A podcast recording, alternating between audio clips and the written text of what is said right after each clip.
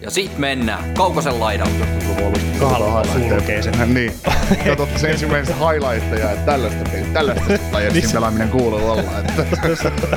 Joo, siinä on pelätty ihmeessä, kun Erik Lindros tuo se piirto Tämä on Kaukosen laidalla NHL Podcast, joten otetaan seuraavaksi Askiin ohjelman juontajat Veli Kaukonen ja Niko Oksanen.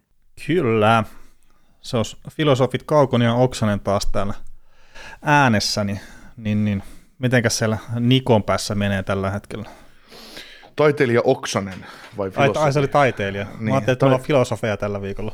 No joo, voidaan olla niitäkin, mutta jos otetaan paluu tuohon viime jaksoon, niin taiteilija Oksanen mietti taiteilijan vapaa-päivää lauantaina ja on siitä sitten toisaalta tässä nyt, tässä nyt sitten toipunut sunnuntai-päivään, mutta, mutta lopulta, lopulta löytyy se vehje, joka nosti minut tuolta sängyn pohjalta ylös ja raijasi tähän, raijasi tähän tietokoneen ääreen, että voidaan äärittää, äärittää jakso, jakso ihmisten ku- kuultavaksi, mutta, mutta eipä siinä.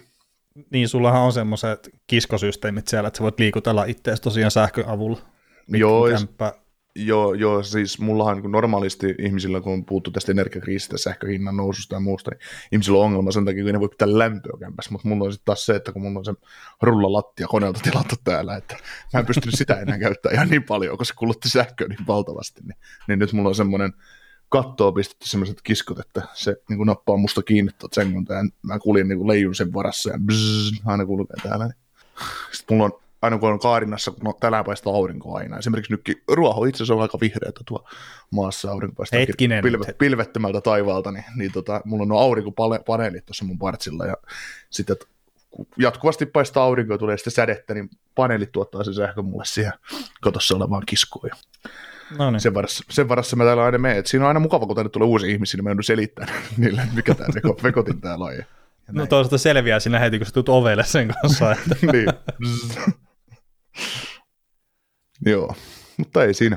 Mutta ei, vanhuus ei tule yksin, että eilinen päivä, niin lauantai, lauantai meni tosiaan siinä, että, että tota, tuli vähän noiden ää, muiden, muiden yleisurheilevien ihmisten kanssa, niin tuli vähän istuttua iltaa ja ihmeteltyä. Ja, ja tota, 12 aikaa ehtoolla, kun piti lähteä käymään ehkä jossain kuppilassa, niin kyllä minä, minä otin suunneksi kodin, että, että tota, Oli, oli vietetty tarpeeksi urheilijaelämää siinä kohtaa. Oli, oli, se oli kun 11 tuntia tuli siinä sitten otettua vähän niin kuin maistia, niin se, kyllä se siinä sitten alkoi vähän ramaseen jo, että koin, että ei, ehkä mua ei nyt tarvita sitten Turun, Turun yöelämässä. Kyllä, kyllä.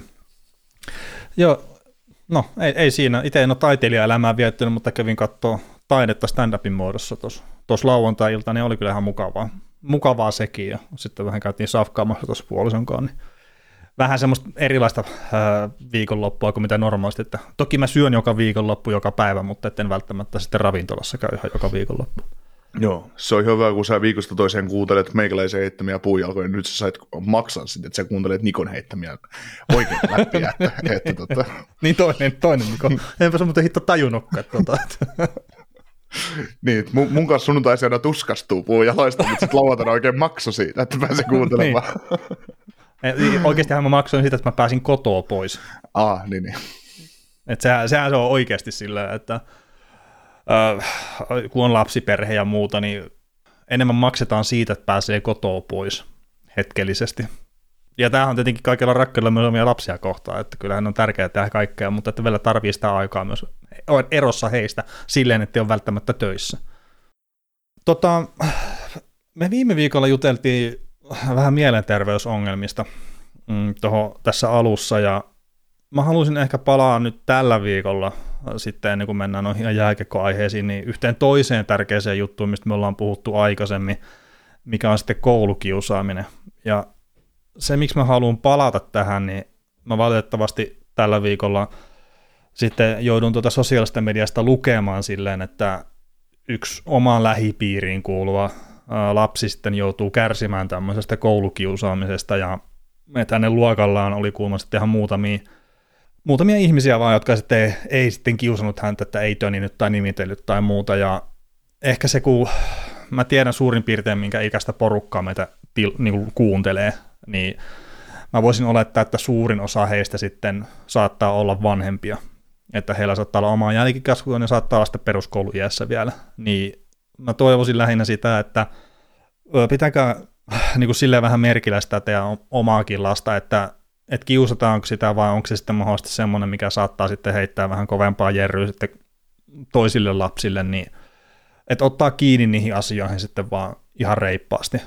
Kertaa ne sitten johtaa myöhemmin niihin mielenterveysongelmiin tuossa aikuiselämässä ja muuta. Ja meillä on valitettavasti kauan molemmilla kokemusta siitä, että ollaan oltu koulukiusattuja ja ainakin henkilökohtaisesti pystyn sanoa sen, että niitä juttuja omalla tavallaan kantaa mukanaan kyllä koko ajan. Joo. Mutta tota, ei, ei, ei ole tarkempi, tai sen enempää ää, tarkoitus nyt synkistellä tai, tai mitään muuta, mutta että tosiaan on niin ikävää kuulla, kun toi, toi koulukiusaaminen nyt on kuitenkin silleen, no se on valitettavasti jatkuvaa ja, ja jotenkin toivoisin, että siihen pystyisi ää, auttaa enemmän tai jotakin, mutta että jos nyt edes sen verran, että, että kaikki sitten, että jos tulee koulusta viestiä, että hei, että, että on, että on tämmöistä, niin sitten vanhemmat ees ottaa kiinni siihen oikeasti. Joo, ja sitten kun se on se, että vaikka olet, nuoret tietysti kasvaa ja miksei aikuisetkin aina eri tahtiin ja mm. toiset kestää enemmän, toiset kestää vähemmän, mutta vaikka sulla olisi millainen nahka, niin kyllä se aina, aina osa siitä menee läpi ja enemmän, enemmän tai myöhemmin, niin se nahkakin murtuu, että, että, tota, että kun ei kaikkea oikeasti kiusaamista, millä yritetään sua loukata, niin ei, ei sitä tarvitse kestää. Ää, niin ei, ja siis se... Tai kuunnella siis. Mm, niin kyllä ja siis ne, ne on vain just semmoisia juttuja, että me, meistä ei kukaan pysty toisen pään sisälle menemään, että miten paljon ne semmoista jutut satuttaa. Mutta toivottavasti tässäkin asiassa me menemme yhteiskuntana eteenpäin ja, ja, ja onhan se tietenkin paljon, että se on kouluharteilla ja kaikkea muuta, mutta että sitten kun se ei pitäisi olla pelkästään silleen, että se on koulun harteilla. Niin kyllä kaikki, kaikki lähtee kotoa kuitenkin liikenteeseen, että ei opettajat, opettajat kyllä kasvattaa jo nuoria kouluissa, mutta ei se niiden tehtävä tehtävä sen paremmin, paremmin sitten taas ole. Että nyt on tehtävä pitää kurissa ja opettaa niitä matematiikkoja ja erilaisia aineita siellä, mutta, mutta se, että kotikasvatuksen kautta luodaan, luodaan niin kuin semmoiset peruskäyttäytymismallit ja kaikki muut vastaavat. Että, mm. että, tota. ja, ja sekin ehkä tarvii sanoa, että, että eihän kukaan ole huonompi vanhempi sen takia, että jos nyt lapsi tekee just, että saat, saattaa olla nyt vaikka silleen, että tulee viestiä, että heitä ja teidän lapsi nyt kiusaa täällä jotakin. Eihän, eihän se tee kenestäkään huonoa vanhempaa, että se on ihan normaalia, että lapset tekee tyhmiä juttuja välillä. Et itsekin on tehnyt ihan älyttömästi paljon tyhmiä juttuja lapsena ja kyllä mä nyt pääsääntöisesti itse tiesin silloin, milloin mä tein väärin. Ja ei, ei se mun vanhempia vika ollut millään tavalla, tai en mä itse koe sitä silleen.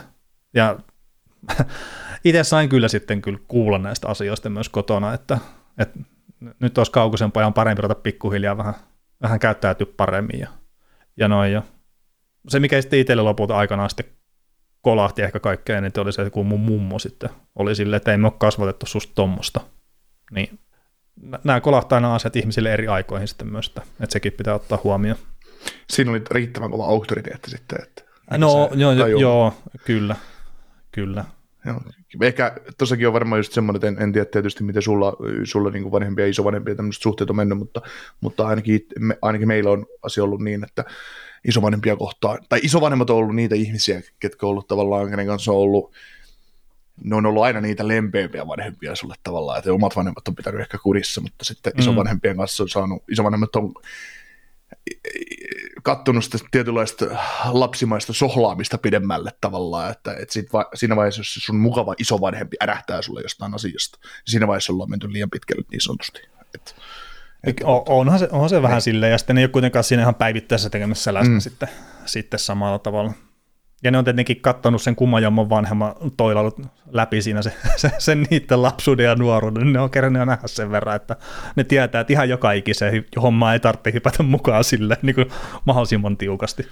Joo, mulla on tässä hyvä esimerkki niin kuin lasten, lasten kasvatuksesta, niin kuin ei tietenkään omasta takaa, mutta kun vierestä on nähnyt, niin mulla oli yksi, yksi tota liikkakaveri, joka, joka oli vähän, sanotaan näin, omalaatuinen, ja teininä varmaan päin vähän ehkä enemmän tuli sitten, hän sohlas kaiken maailman asioita. Ja tota, hänen, hänen vanhempansa sitten olivat aika, sanotaan näin, ongelmissa sitten sen kanssa. Ja, ja ne, kaikki meni niin kuin sitten, että hänestä tuli aikuinen ja, ja näin, ja alkoi elämään omaa elämänsä. Mutta sitten, sitten, sitten kun tämä tota, aikuistui ja, ja tota, sai ensimmäisen lapsensa, niin, niin on jout, nähnyt niin kuin tavallaan vierestä, että, että tämä Mimmi on, äh, totta kai isovanhemmat ja vanhemmat ja muut, niin varmasti haluaa ja onkin vähän sitä varten, että ne voi auttaa lasten hoitamisessa mm. tai tämmöisessä. Niin sitten, sitten kun Mimmi sai ensimmäisen lapsen, niin öö, nähnyt, nähnyt aika paljon sitä, että se lapsi on viettänyt tosi paljon viikonloppuisin aikaa, aikaa niin kuin isovanhempiensa kanssa. Ja varsinkin niin kuin tämän naishenkilön äidin luona, mm. jotta tämä naishenkilö on saanut jatkaa niin kuin elämäänsä ihan, ihan kuin sitä niin kuin lasta ei tavallaan ollut tai niin kuin ollutkaan, että, että tota, kaikki on ollut tälleen. Niin sitten niin lähinnä ollut siinä se, että, että on sekin niin kuin vanhemmille, kun ajatellaan, että mun isä on täyttänyt 60 ja mun äiti on 50, täyttää 55, herra Jumala, nyt, nyt kesällä niin, tai keväällä, niin, niin tota, se, että ensin sä oot 18-20 vuotta kiinni sun lapsessa ja kasvatat sitä sun elämästä niin kuin nuoru, nuoruutta. Sitten se saa lapsen ja sitten sä kasvatat saakeliin sitäkin siihen perään. Niin onko sekä nyt ihan oikein sitten? Et se on aika, se on aika kova, kovaa semmoisia niin. juttuja. Ja tämä ei ole varmaan, niin kuin tämä mun antama esimerkki, nyt ei ole varmaan ainut, mitä tämä maailma pitää sisällä. sisällä että. No ei, ja sitten ne on tosi hankalia, että, että mit, miten on asioita sovittu ja kaikkea muuta, mutta että ei se välttämättä nyt ole sen takia niin iso vanhemmat, että sit saa joka viikonloppu vaikka olla menossa. Tai näin mä itse sen koen, mutta että sitten taas, kun ei tiedä tarkemmin just, niin kun eihän se Siis käytännössä tarkoitan sitä, että ei ole tarkoitus tuomita just kenenkään mitään sitä, että, että jos, se, jos se pystyy antaa sitten viikolla enemmän sille lapselleen sillä, että isovanhemmat hoidetaan viikonloppuisin, mm. niin ehkä se on sitten ihan hyväkin, mutta että no, on hankalia. Mm. Et, no, tav- tavallaan niin kuin, mä lähinnä meinasin sillä sitä, että se viedät, että kasv- ka- sä niin kuin, pois käsistä, pois silmistä, niin kuin tavallaan pois mielestä, semmoista ajattelua mm. niin kuin tässä vähän, että se on, että kun on niin rankkaa viikonloppuista, hän haluaa niin omaa aikaa, mutta no niin, tietysti se on, se on niin kuin sitä elämää ja se on ka- kaikilla meillä on se oma, oma tasomme, että mitä me jaksetaan, mitä me jaksetaan ihan missäkin, mutta, mutta tota, just mm. se, että lähinnä ajattelee sen, sen kannalta, että, että jos on vanhempi on ensin kasvattanut omat lapsensa ja sitten kasvattaa vielä lapsen lapset, niin, niin tota, kun harvemmin varmaan oma vanhempi sanoo omalle lapsilleen ei niin kuin semmoisissa asioissa, että ei, ei onnistu missään tapauksessa, koska sekin on sitten vähän niin kuin loukkaavaa, vaikka ei, niin kuin ehkä, tai se saatetaan kokea loukkaavana. No joo, mutta kyllä mä ainakin sanon useimmin omille lapsille ei kuin kyllä. Äh, mutta siis, niin kuin, siis niin kuin, että, että, että jos sä kysyt, että sun, sun vanhemmilta, että voisiko te katsoa niin kuin mun lasta vaikka tänä viikonloppuna, niin jos sieltä tulee suoraan se tyrmästä, ei onnistu, niin et, niin kuin tarkoitin sitä, sitä niin kuin näin, niin. että et, et, et jos sun, että et, se, semmoinen suora kylmä ei sen sijaan, että sanoo, että ei, mulla on tänä viikonloppuna muuta menoa, että pystytkö kysyä jotain toista. Niin, ja sitten jos ei, jos ei ikinä sitten taas onnistu, niin sekin on taas, taas mm. eri. Kyllä. Mutta tota, mennään kohti NHL-asioita, siitä me varmaan tai no niin, sä osaat lasten kasvatusta kyllä, mutta, mutta tota, mä en sitä osaa, mutta mä oon varmaan edelleen, ei, mä koska toi Tuo NHL on ainakin mulle vielä lähtökohtaisesti jossain määrin vahvimpi, vahvimpi asia puhuttavaksi, vaikka, vaikka mä siitä kauheasti ymmärrän, mutta, mutta tota, kun siihen mennään, niin muistutaan nyt, että palautetta näistäkin keskusteluista ja kaikkea NHL liittyvästi saa laittaa kaikissa meidän somekanavissa, Facebookissa, Twitterissä, Instagramissa ja, ja tota, arvostelua saa tehdä Spotifyn puolella ja pistää kanavaa tai podcastien tilaukseen. Siellä menikin se 500 arvostelun raja rikki, olemme siitä oikein kiitollisia. Muistatko nyt tarkalleen, että mikä oli viimeisen luvun? 502 on viimeksi, kun on katsonut. Joo, jos haluat podcastin tekemiseen osallistua oman äänesi kanssa, niin pistä WhatsAppiin ääniviestiä tulemaan 0457833638 on numero, ja jos podcastin toimintaa haluaa tukea, niin Patreonissa se on, se on mahdollista. Ja Hoki GMS tällä hetkellä kimppaa johtaa joukkueen nimeltä Nami Nami Mape Lehtinen, 2 25 vaihdot ja 799 pistettä.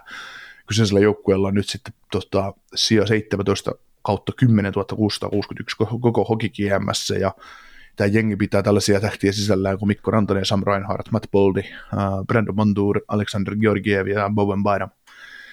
Ihan, ihan tota, catchy poppoa. Sitten tota, mites, mites Jahun puolelle sun pudotuspelit menee?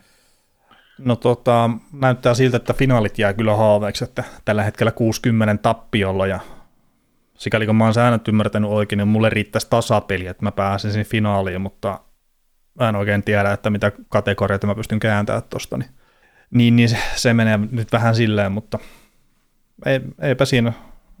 Sitten sit olisi varmaan ensi viikolla toi pronssipeli, tai siis itse asiassa seuraavat kaksi viikkoa sitten pronssipeli ja sitten loppuottelu tiedossa, niin, niin se kausi tavallaan jatkuu mun ymmärtääkseni jo loppuun asti, mutta toi finaali nyt näyttää vähän siitä, että jää haaveeksi, mutta mulla on yksi vaihto tekemättä, niin mun pitää nyt katsoa, että mi- mitä mä teen sen kanssa ja, ja sitten, että jos kävisi pikku tuuri, niin saattaisi kääntyä, mutta että mä en tällä hetkellä usko siihen.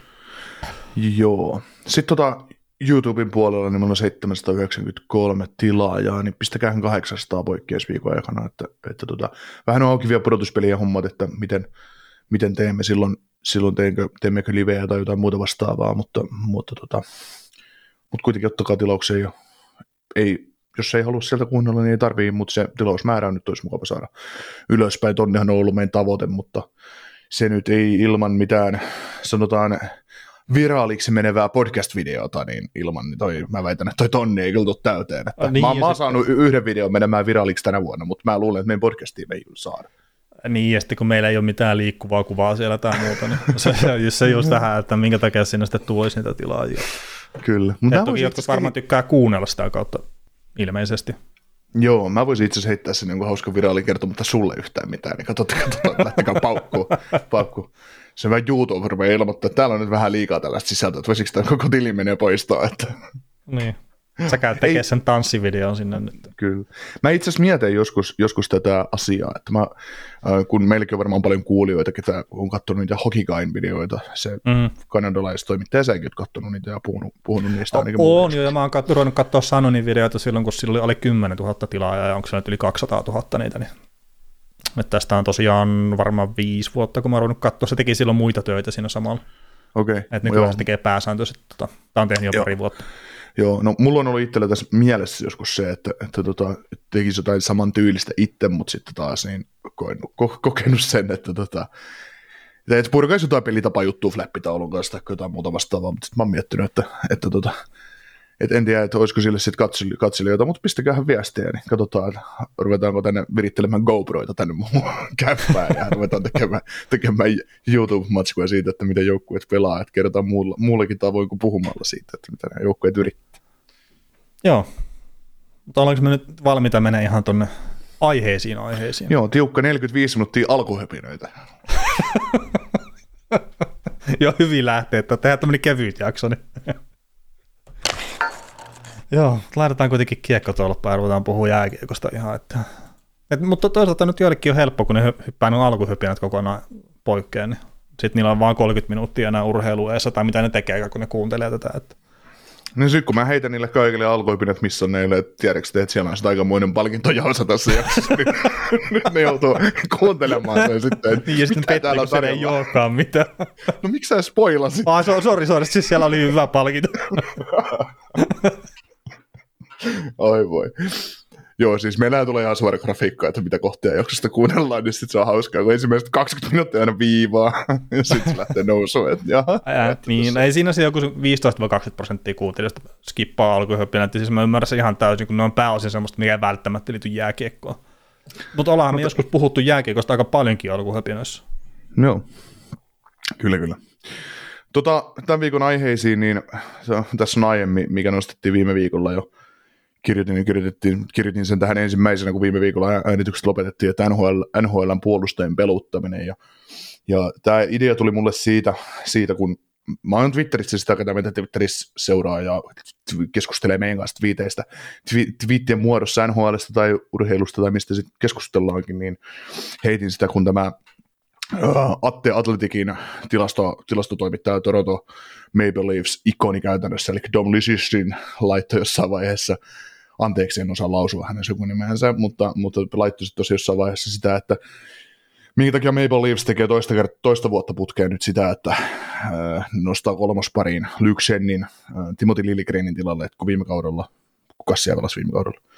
Äh, en taas muista, mutta kuitenkin niin, että minkä takia No Liljekin taisi olla loukkaantunut viime kaudella. Joo, joo, mutta siis ylipäätään, että, että joku vastaavanlainen pelaaja niin joutuu sitten seuraamaan, seuraavaan, seuraamaan niin kuin tilannetta pelin ulkopuolelta, onko sit, jäikö sitten Sandin Giordanoin jalkoihin tai jotain muuta vastaavaa, mutta no ihan sama. Niin tota, tästä nyt tuli vaan mieleen se keskustelu, mistä on sitten erään, erään puolustaja, puolustajan paikkoja jääkiekossa pelanneen ihmisenkin kanssa keskustellut, että kun mietitään, että NHL on aina kolme pakkiparia, ja lähtökohtaisesti se ykköspakkipari on aina mulle se, se joukkueen paras, kiekollisesti paras puolustaja pari tekee peliä. Sitten kakkonen on ehkä sitten se välimalli. Ja sitten kolmonen on lähinnä se shutdown pari, joka menee ottaa niitä oman pääaloituksia ja alivoimia ja kaikkea muuta. Et onko tämä nyt ö, tilastollisestikin jo todistettu NHL niin, että jokaisessa pakkiparissa täytyisi olla semmoista kelmakar-tyyppistä pelaajaa, että ö, taitavaa, kiekollisesti taitavia pelaajia, ja jos, jos näin on, niin tarkoittaako se sitä, että, että jokaisen tai niin kuin, totta kai niin kuin just perus taidothan sulla täytyy aina olla kondiksessa, jotta sä voit pärjätä, mutta siis se, että, että onko tämmöisen niin kuin fyysisen peruspakkin virka, niin onko sitä enää olemassa, että, että onko se nähty niin, että olisi parempi, että sulla olisi kuusi, puolustuksessa kuusi peliä tekevää puolustajaa? No siis kun tässä on tosi hyvä, että jos jotain esimerkkejä, eikä vaan heittää tämmöinen täysin laaja keskustelu, niin voisi vertailla niitä pelaajia keskenään. Mm-hmm. Mutta se oli muuten Ilja Libiskin, mikä pelasi siellä Toronton puolustuksessa viime kaudella pudotuspeleissä esimerkiksi, olisiko se Sandi, niin sitten ollut poissa kokoonpanosta. Mulla niin, on semmoinen siis... muistikuva, että se Liljegren oli loukkaantunut viime kaudella. Juu, juu, oli, oli, mutta sitä, sitä juuri, että, että siinä oli niinku Holli ja Brody ja Libiskin oikealla puolella ja sitten oli McCabe, äh, ei kun McCabe, kun toi Jake Masin, Morgan Riley ja Mark Giordano vasemmalla puolella, niin, niin tota, näin, näin se meni tosiaan. Niin, mutta sitten just toi, että, että onko se parempi, että on kiekolliset taitavia puolustajia, niin joo, varmasti se on puolustaa myös riittävän hyvin. Mm. Mutta sillä niin just, että esimerkiksi mm, ajatellaan näitä tilanteita, että nyt vaikka Coloradon puolustuksessa, niin että siellä saatetaan, ö, heitetään nyt esimerkki, että ne heittää mieluummin kokoonpanoon kolmosparin Jack Johnsonin, kuin sitten vaikka Brad Huntin. Ja siinä on kaksi nyt kolm, nykyistä, nykyistä niin kuin mun mielestä ihan ok kolmosparin puolustaja. Mutta sitten sit siinäkin on just se, että, että tota, mun mielestä Brad Hunt on kuitenkin esimerkiksi jakollinen puolustaja enemmän mitä Jack Johnson nykypäivänä NHL. Taikka sitten just, että niin kuin tämäkin, että mm, miten sitä nyt ajattelee, että et, et, et onko, onko esimerkiksi järkevää peluttaa, pysytään vaikka Coloradossa, että, että jos Bowen Byram olisi kolmosparissa pelaamassa 15 minuutin peliaikaa, niin onko semmoista kiekollista puolusta, jos se vaan sovi top neloseen, niin onko sitä järkevää pelottaa se kolmosparissa pienellä vastuulla sen sijaan, kuin että sä pistät sen vaikka sen Jack Johnsonin tai Eric Johnsonin siihen?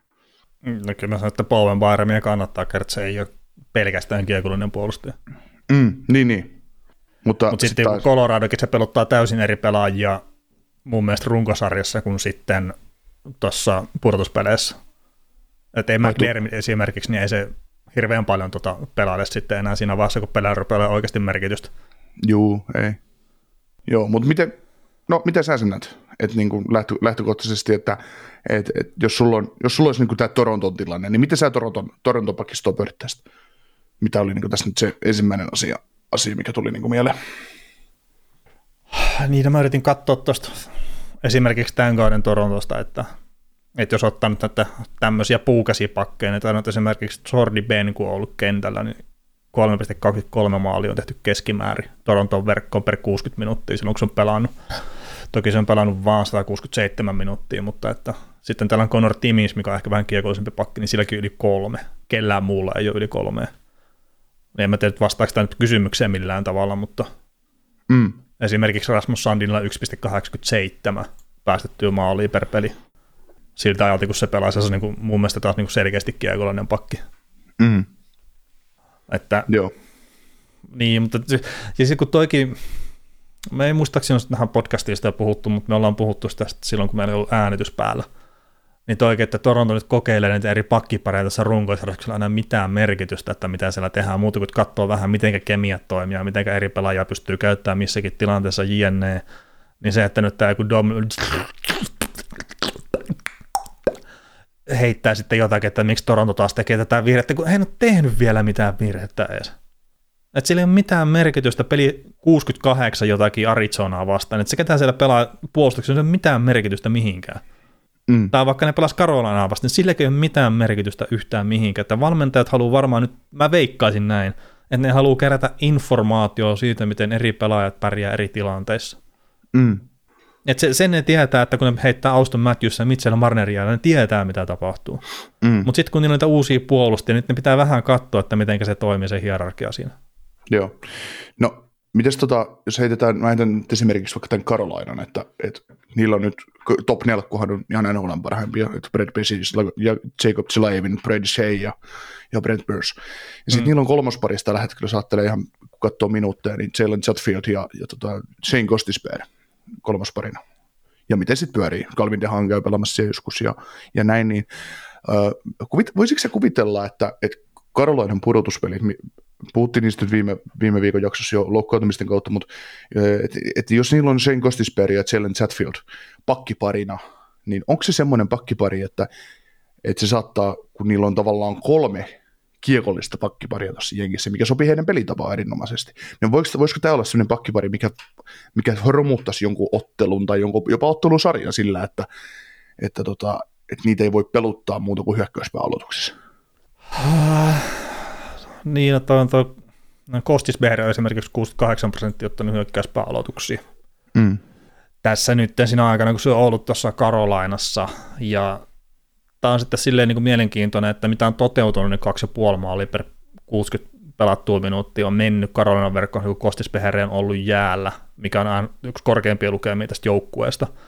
Mutta sitten maali odottamaan 1,85, mikä on taas sitten yksi matalimpi, että just toi niin kuin että onko se nyt huonoa puolustuspelaamista vai sitten, että onko, kun tässä on kuitenkin vasta 66 minuuttia pelattu 5 vastaan 5 peliä, niin onko se sitten osittain tämmöistä ää, pienen otoksen aiheuttamaa vääristymää sitten tuossa, että mitä on toteutunut ja mitä on sitten toteuma.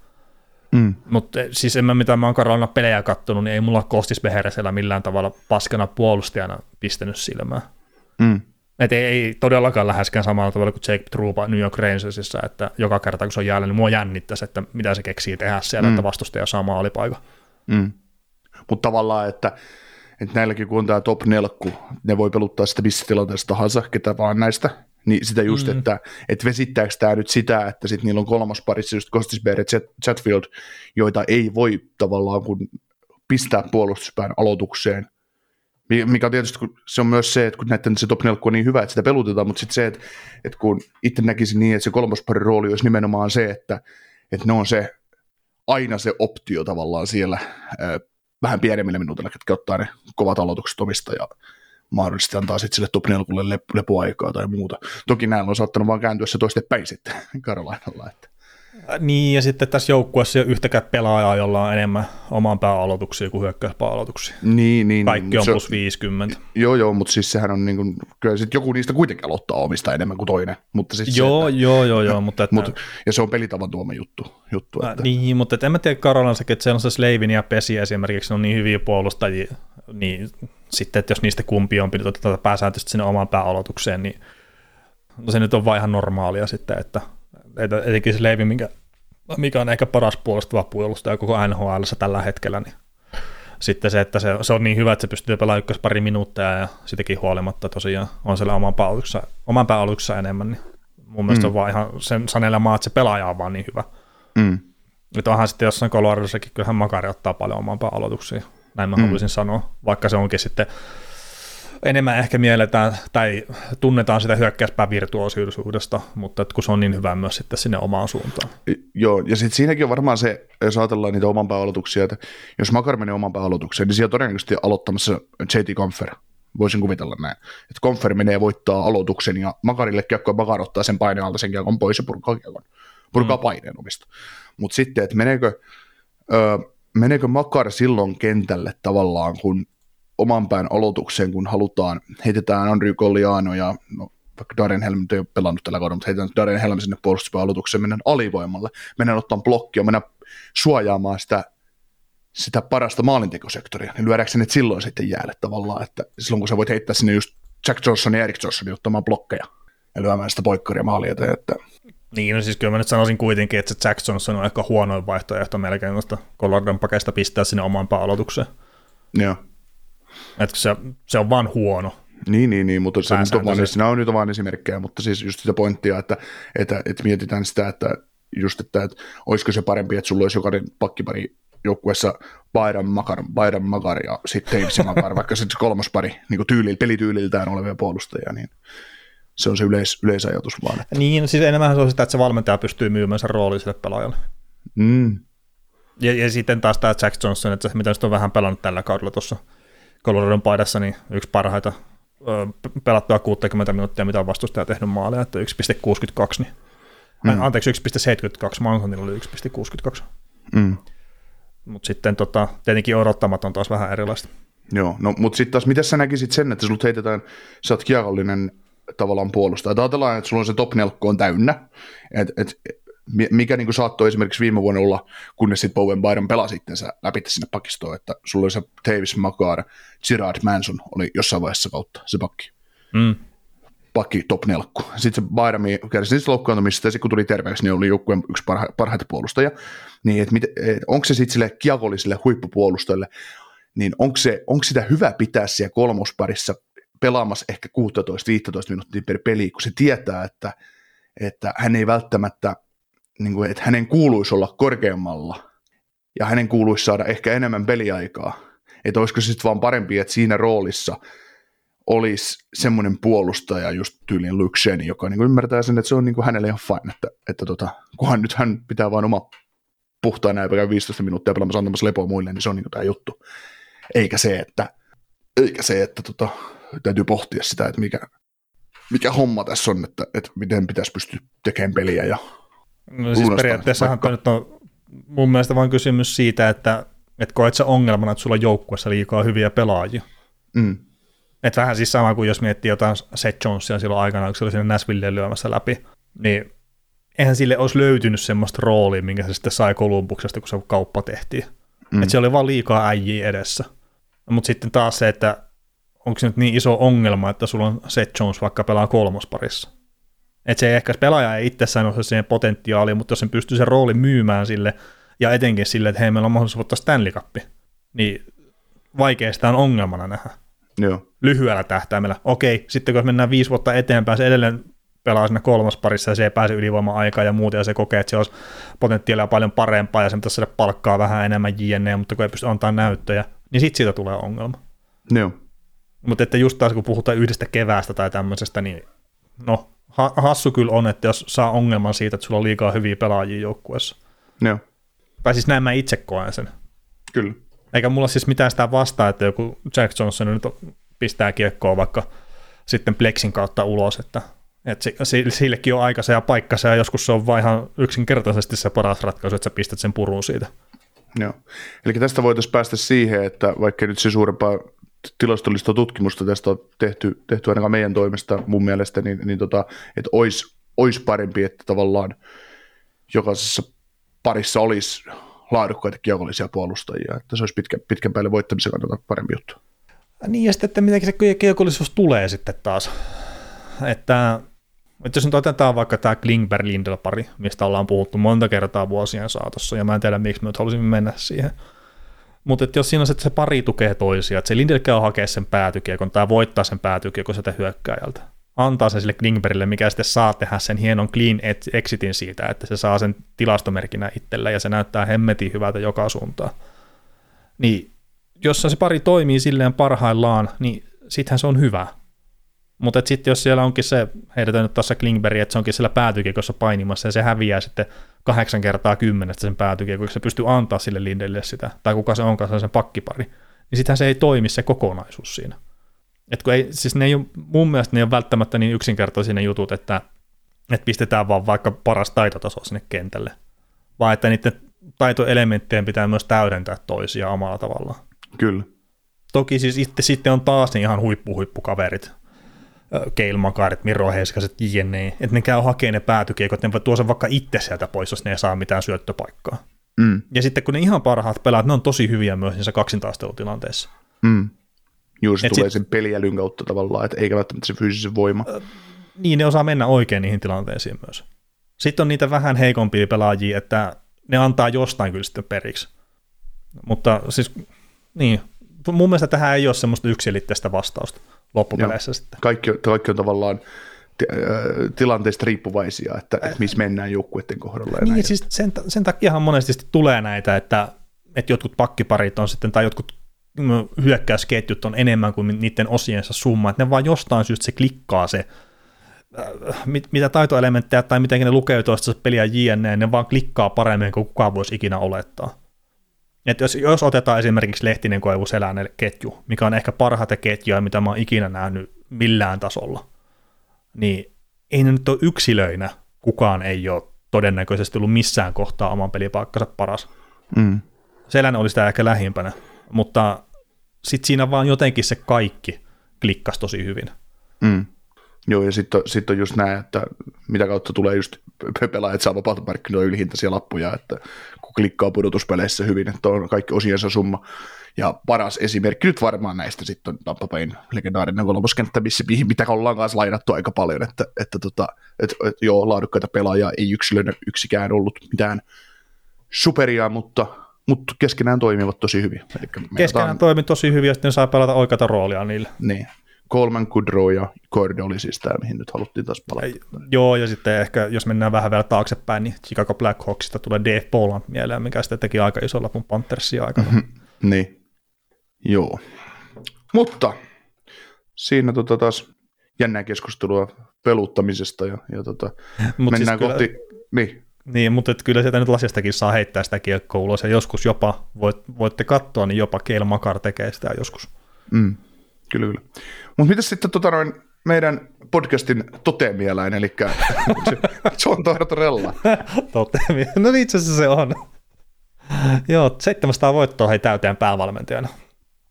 Sehän on aika kova luku, että tuossa on tota, Uh, nykyisistä päävalmentajista, niin se on Lindy Raffia, Paul Morris ja Peter Laviolette ja sitten Daryl Sutteria, millä on toi sama luku tai enemmän täynnä, ja Lindy Raffilla ja Paul Morris on yli 800 voittoa valmennettu. Saadaanko John Tortorellalle tuhat voittoa NHL täyttää? Ei toisena valmentajana ikinä. Mm. Mä väitän, että se vaatisi semmoinen kahdeksan kautta päävalmentajana vielä. Äh, niin.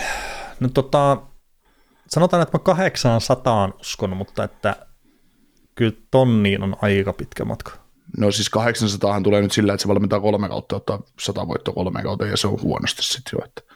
No joo, joo, mutta että sitten taas sen Philadelphia jälkeen se pitää löytää se toinen valmennuspesti vielä, tai se seuraava valmennuspesti. Mm.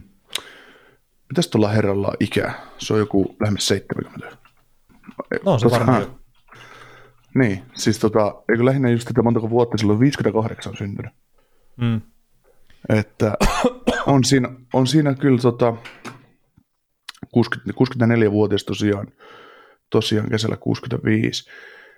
Niin, ei sillä niin kahdeksan vuotta, eli se olisi, ei se yli 70 kyllä herran Jumala valmiita. Ku, kuinka vanha Daryl Sutter No, naaman perusteella joku semmoinen 89. Se on sama ikäinen saakeli.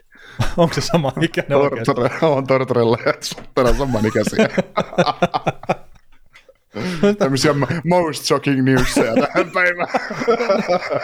no toisaalta Darius Sutter on näyttänyt tuolta varmaan kaksikymppisenä, että se on sen jälkeen vaan näyttänyt päivääkään. niin, niin, niin. Sutter Kyllä se kato maatila kuluttaa ihmistä vaan. Joo, Sutter on 64 eikä näytä päivää alle 90 Joo. Joo. Mutta siis se itse asiassa, minkä takia mä halusin ottaa tämän Tortorella 700 voittoa, mikä on itsessään huikea saavutus, mutta että minkä mä halusin ottaa ylipäätään esille tässä, niin tuossa Flyers Nationissa niin, oli semmoinen juttu, missä kirjoiteltiin, että tämä Dave Scotti, mikä on Comcast Spectatorin joku chairmani tai vastaava, ja sitten toimii myös Philadelphia Flyersissa päättävänä tahona, niin se oli tiputtanut sitten tämä Flyersin kovan top kolme advisor-porukan, eli Bobby Clarken, Bill Barber ja Paul Holmgrenin pois siitä prosessista, missä sitten päätettiin Fletcherin potkuista – ja se oli sitten itse tuon Daniel Prierin myös päättänyt ottaa siihen tota, ää, nyt väliaikaiseksi GM, ja miksi ehkä sitten ei voisi tosiaan tulevaisuudessa olla myös pää, tai, niin päätoiminenkin GM siinä, että jatka siinä. Mutta mun mielestä tämä oli ihan mielenkiintoinen uutinen, että tuo kolmikko tuosta sivuutettiin. Kerta mä itse tulkitsin sen semmoisen positiivisena uutisena Flyersin kannalta siihen, että ehkä tähän touhuun saadaan pikkuhiljaa järkeä. Niin. Ja miten, miten sä itse ton tulkitset?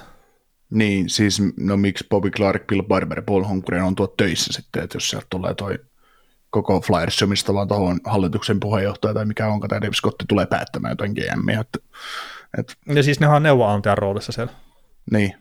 No niin, no miksi ne on sitten töissä siellä, että mä en niin tiedä, mitä ne tekee sille neuvonantajalle, että hankkisivat sitten vaikka sen ö, erikseen sen kiekkopuolen pressa, ja no nimittäin se vaikka Holmgren, niin se pressaksi sitten, taikka jonkun täysin ulkopuolisen. Ei, ei, mutta siis tässä tuli siis muutenkin, että, että tämä kolmikko on kuulemma toiminut esimerkiksi sillä tavalla, että jos sanotaan nyt vaikka, että on tehty se päätös, että joo, tai Daniel Prier, että siitä tehdään nyt sitten tämä uusi GM, kun annetaan Fletcherille potkut, niin ne olisi saattanut olla silleen siellä kokouksessa, missä sitä on päätetty, että joo, joo, hemmetin hyvä idea kaikkea, joo, joo, näin, näin, näin tehdään, näin on varmaan pakko tehdä, että ei ole mennyt oikein hyvin nämä jutut, niin sitten on sen jälkeen lähtenyt kaivaa maata sen päätöksen alta, tai ainakin jotkut näistä, että ne on sitten lähtenyt kertoa joillekin kontakteille, mitkä saattaa olla lehdistöedustajia ja muuta, että miten tyhmä tämä päätös on ollut, että hänellä ei ainakaan ole ollut mitään osaa eikä arpaa tämän päätöksen tekemisessä, että tämä ei ole meidän juttu nyt, että mä, mä en ole tämän takana.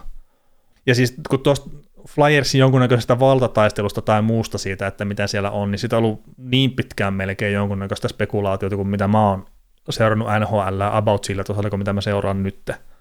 Ja sitten jos se nyt kulminoituu jotenkin tähän kolmikkoon, että siellä on tehty aika erikoisia päätöksiä välillä mun mielestä, niin sitten, että jos nyt näitä, nämä kolme, että nyt sitten ensi kaudella, niillä ei ole mitään roolia enää tässä joukkueessa, ja sitten esimerkiksi Daniel Brier jatkaa siinä, ja sitten, että no okei, että jos meidän tarvii tehdä sitten täys rebuildi, niin sitten me tehdään se. Ja sitten siellä ei ole näitä kuiskuttelijoita sitten säätämässä sitä hommaa väärään suuntaan. Mm. Niin sillä mä vähän niin kuin vaan koen, että tämä voi olla todella hyvä juttukin sitten Flyersille kokonaisuutena. Juu.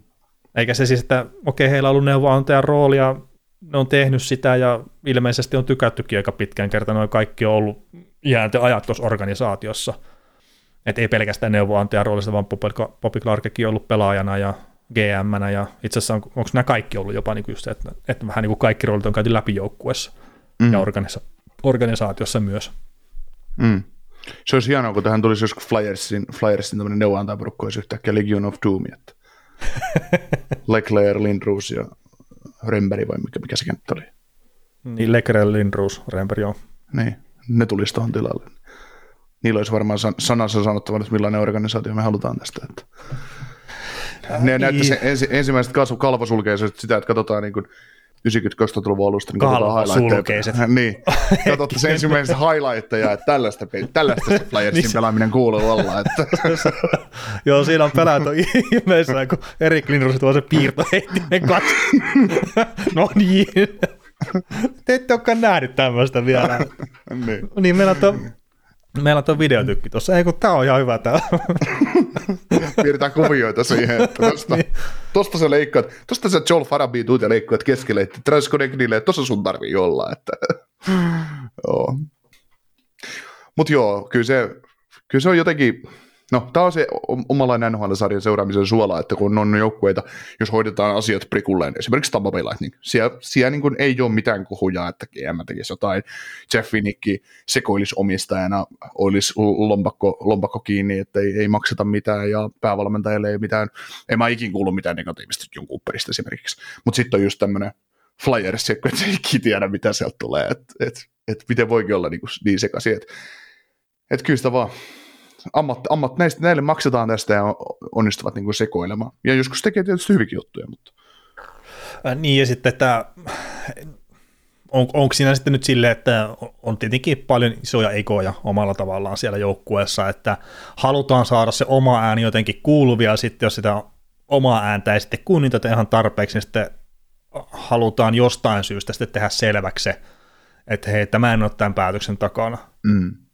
Et se, se ei kuulosta myöskään ehkä hirveän hyvältä sen kokonaisuuden kannalta ja joukkueen hengen kannalta. Kertaa se tiimihenki, niin se on paljon muutakin kyllä kuin pelkästään, että mitä siellä pukukopissa tapahtuu. Niin, niin ja siis nythän puhutaan organisaatiosta, ei, ei niin, joukkueesta, koska niin, kyllä. pelaaja, pelaaja, joukkue ja organisaatio on kaksi eri asiaa. Että, että kyllä se, se tuossa on esimerkiksi SM-liigassa nyt, kun Oulun kärpät lähti sääliplejereistä lauluun, lauluun, niin siellä oli, niin kuin Kärpissä oli paljon sitä, että miten niin kuin, näin kova organisaatio, että paljon rahaa käytetään ja muuta, ja sitten tulee turpaan, niin siitä oli just se keskustelu, että, että kärppien ideologia silloin joskus oli se, kun ne tuli liikaa ja rupesi olemaan menestyvä joukkue SM-liigassa, että se mitä toimiston puolella tehdään, se näkyy kentällä. Niin mm. just Flyersi, että sekasorto toimistossa, sekasorto kentällä, tavallaan vaikka, vaikka tuisikin Joel Farabiita tai just Travis Koneknia tai Sean Couturieria paskaakaan kiinnostaa se, mitä siellä toimistossa tapahtuu, mutta on se vaan kuitenkin, että ne on niitä ratkaisuja, että mitä, millaisia pelaajia tuodaan, millaisia valmentajia tuodaan, millaisia GMiä tuodaan ja, ja mitä siellä mukamassa halutaan, että ei anneta sitä työrauhaa siihen, että miten sitä hommaa tehdään. Koska kyllä mä, kyllä mä väittäisin, että jos, jos Ron Hextali ei olisi ikinä votkittu ulos tästä joukkueesta, niin tämä Flyers olisi tälläkin kaudella menossa playereihin. Mä voisin väittää näin. Ja, niin, ja sitten tämä Hextalin potkut oli ilmeisesti jollain tavalla, tai nämä olen itse antanut itseni ymmärtää, että jollain tavalla organisoitu sitten Bobby Clark ja kumppaneiden taholta. Ja siis tuosta Tortorellasta nyt sen verran vielä, että mun mielestä siinä Flyersin sen jutusta luki sit silleen, että, että Daniel Priero on ollut mukana tekemässä sitä päätöstä, että John Tortorella on se seuraava päävalmentaja tässä joukkueessa silloin aikanaan, ja, ja, ja Chuck Fletcher oli ilmeisesti tullut vähän sitä vastaan jo, että tämä jonkunnäköinen valtataistelu on ollut menossa pitemmän aikaa. Mutta eikä siinä siis mä vaite toivon, että että on organisaatio, mikä eittämättä on kuitenkin perinteikäs ja, ja, ja se ansaitsee ehkä parempaa kuin mitä se on saanut tässä nyt melkein viimeiseen 30 vuoteen, niin se sai hommansa järjestykseen kerta silloin, kun Flyers on parhaimmillaan, niin tämä sarja on itsessään hirveän paljon mielenkiintoisempi ja parempi. Näin mä mm. haluaisin sanoa. Juu. Kerta, mä mielen tosiaan sen Flyersin vähän semmoiseksi fyysiseksi joukkueeksi, niin sitten, että kun me saadaan semmoinen no, nykypäivän painos siitä Flyersista, mitä esimerkiksi se Legion of Doom oli aikanaan, niin, niin, niin sitä on vaan kiva seuraa. Jeps. Mitäs tota noin, onko Edmontonin Conor McDavidia mukava edelleen seurata vai onko se muuttunut tässä viimeisen viikon aikana johonkin? no ky- siis se, että tota, on, onko sitä edelleenkin ihan, ihan mukava seurata. On ollut koko uransa ihan mukava seurata, mutta nyt vasta teki ensimmäistä kertaa 60 maalia yhteen kauteen, että, että mikähän siinä nyt kesti sitten taas. Niin, sano, sanoppa muuta, että aika, mä olisin sitä Bustleimaa ollut lyömään sen niskaan jo, mutta, mutta tota, nyt se olisi todettu pois. Että. niin, että 60 se on ve- täyteen. niin, ehkä se on, ehkä se on nyt vedenpitävä ykkösentristä NHL. Että. no, nyt jo. niin. Joo. Mutta sitten tota, tota, niin.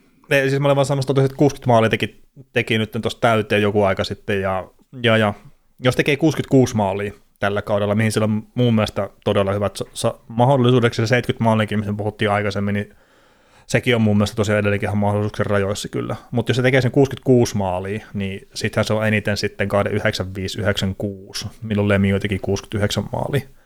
Ja samalla kaudella itse asiassa Jaromir Jaager teki 62 maalia. Ja tosiaan tuo 65 maalia, niin no me varmaan kaikki tiedetään, että kuka numero kahdeksan on tehnyt sen tuossa aikanaan Washington Capitalsin paidassa. Mm. Ja no, sillähän on nyt sitten pisteitäkin tota, tota sen verran, toi 139, niin se on nyt myös eniten, mitä on tehty sitten 95-96 kauden mm. jälkeen, että silloin Lemio teki 161 pistettä ja Jaager 149 pistettä. Joo. Et, et kyllä se aika, aika kovaa kautta pelailee tuo Conor McDavid. Oh.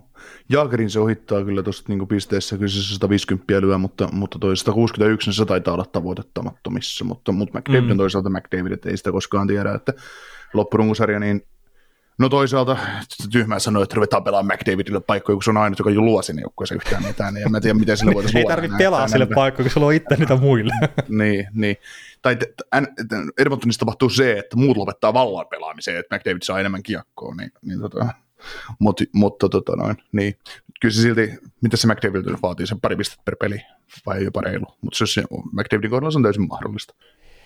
Jos niin. häntä kiinnostaa hevon kukkua tuommoinen 161 pistettä. No ainakin lausuntojen mukaan häntä ei kiinnosta ne henkilökohtaiset saavutukset yhtään, että häntä kiinnostaa voittaminen joukkueen, mikä on toisaalta ihan silleen luonnollistakin, että, että se, se on käynyt tähän häviämistä kokeilemassa ihan tarpeeksi monta kertaa. Joo, se on kyllä semmoinen, semmoinen jargonia, mitä mä en ole ikinä ennen kuullutkaan joltain pelaa Vallankumouksellista. Niin. niin. se ei harvemmin kuule. Mitäs tota muuten, tekeekö Oilers, jos kolme pelaajaa yli 100 pistettä tällä kaudella? Nugent Hopkins tarvii 11 bongoa, onko se loppu? Niin, olisiko muuten ikinä usko, että Nugent Hopkins olisi menossa pelimiesten kirjoihin? Niin, se on muuten joo ihan totta. No, mutta se on, tota... että aika monet kaverit ei kuitenkaan sinne pääse, ja Nugget Hopkins on menossa niin kuin mar- marssien tavallaan ovista sisään. Niin, niin sanotaan esimerkiksi, että Nathan McKinnon ei ole tällä hetkellä siellä. Eikö sillä ole yhtään sanapisteen kautta, kautta vielä NHLissa? Ei mun mielestä. Oho, Tai siis John Tavares. niin. Ei ja vaan. sitten Nugget Hopkins. Pitä, pitääkö tätä muuttaa tätä jotenkin? Mut onko Tavaresilla, onko sillä 50 maalia? Ei. ei. Mutta joo, ehkä se kertoo vaan siitä, että miten loistavalla tasolla toi toimii toi ylivoima tuolla Oilersilla. Että, että sieltähän se Nugget Hopkinsikin aika paljon niitä pisteitä keräilee. Kyllä. Vaikka ne poistikin sen Tyson Barryn, niin, niin tota, Ah, niin, no mä en itse si- siitä, siitä, huolimatta, siitä huolimatta se joukkue niin ylivoima pelaa edelleen ja, ja jees. Ni- Niin, ja sitten kun ne kerkesi aika paljon tehdä kuitenkin niitä ylivoimamaaleja siinä, ennen kuin se Tausenberg poistui sitten joukkueesta. Että ei se nyt lähtenyt rullaamaan sille ihan eri tasolla. Tota, sen verran pitää ottaa koppi vähän toihin, että niin kuin maalimääriin, että kun ottaa tuo 95-96 silleen vaikka vertailuun, niin 3,14 maalia on tehty per peli per joukkue sillä kaudella, eli vähän reilu kuutta maalia. Tällä kaudella toi on sama, niin 6,19 per peli per joukkue. Että pikkasen kovempi maalitahti, mutta Uh, sitten ylivoimalla on tehty 95-96 enemmän maaleja, mikä on sitten tietenkin ihan luonnollista, että jos nyt saa joukkueet semmoisen kolme ylivoimaa per peli, niin 95-96 on saanut viisi ylivoimaa per peli. Nyt to- toi on itse asiassa aika jännä just silleen, että minkä takia jäähymäärät on tippunut noin paljon. Ja kun ne on tippunut ihan parin vuoden aikanakin, niin mitä nyt on kattellut, niin NHL ei voi vihelletä jäähyjä enää. Niin, että sit sitä voi niin kuin millään sääntöhommilla perustella, koska, koska tota nyky, nykysäännöllähän pitäisi olla se, että koko ajan pitäisi olla joku boksissa. Joo, mutta ei tuossa nyt, toi, no hetkinen, Panthers pelasi Rangersia vastaan viime vuonna. Joo. Niin Jacob Trupa ei saanut jäähyä siitä, kun se koukkas Matthew Katsakia kasseille. Niin siitä ei saanut jäähyä. Ja sitten siinä samassa pelissä oli myös tämmöisiä niin kuin aivan ilmiselviä, no muitakin koukkaamisia ja estämisiä ja muita, mistä ei tule jäähyjä. Mm. Niin, no, sillähän ne pidetään tietenkin ne jäähymäärät matalina, ettei vaan vihelletä niitä. Mutta kyllä, kyllä tässä nyt on vaan, sanotaan viimeisen kuukauden aikana, niin tuntuu, että aika paljon päästetään läpi kyllä semmoista, mitä olisi tuossa alkukaudessa vihelletty. Mm. Et kyllä se esimerkiksi se, että heität kiekon päätyä ja lähdet kiertää pakki, niin pakki saa hyppää sun reppuselkä ja ei tule jäähy tänä päivänä. Mm. Se saattaa viikate ottaa maillaan lyödä maillaan sitä pelaajaa päähän siinä, tällä nyt perhana luista musta ohitti, niin mm. ei, kädet levitetään, että ei mitään pelaa pelaa. Tota, jos miettii nyt ylivoima, oli ylivoimia per peli, niin jos se on kolme per, per joukkue, mm. niin mietitään nyt jotain Edmontoninkin peliä, niin pelkästään McDavid tekee yhden ottelun aikana vähintään McDavidia rikotaan kolme kertaa ottelussa niin, että siitä pitäisi vielä jää. Niin, kun sitähän, siis mä en ole nyt kattonut, mikä on tänä vuonna tilanne, mutta sehän oli ne yhdet pudotuspelit, missä McDavid ei saanut, oliko se, se saanut yhtään jäähyä hankittua joukkueelle.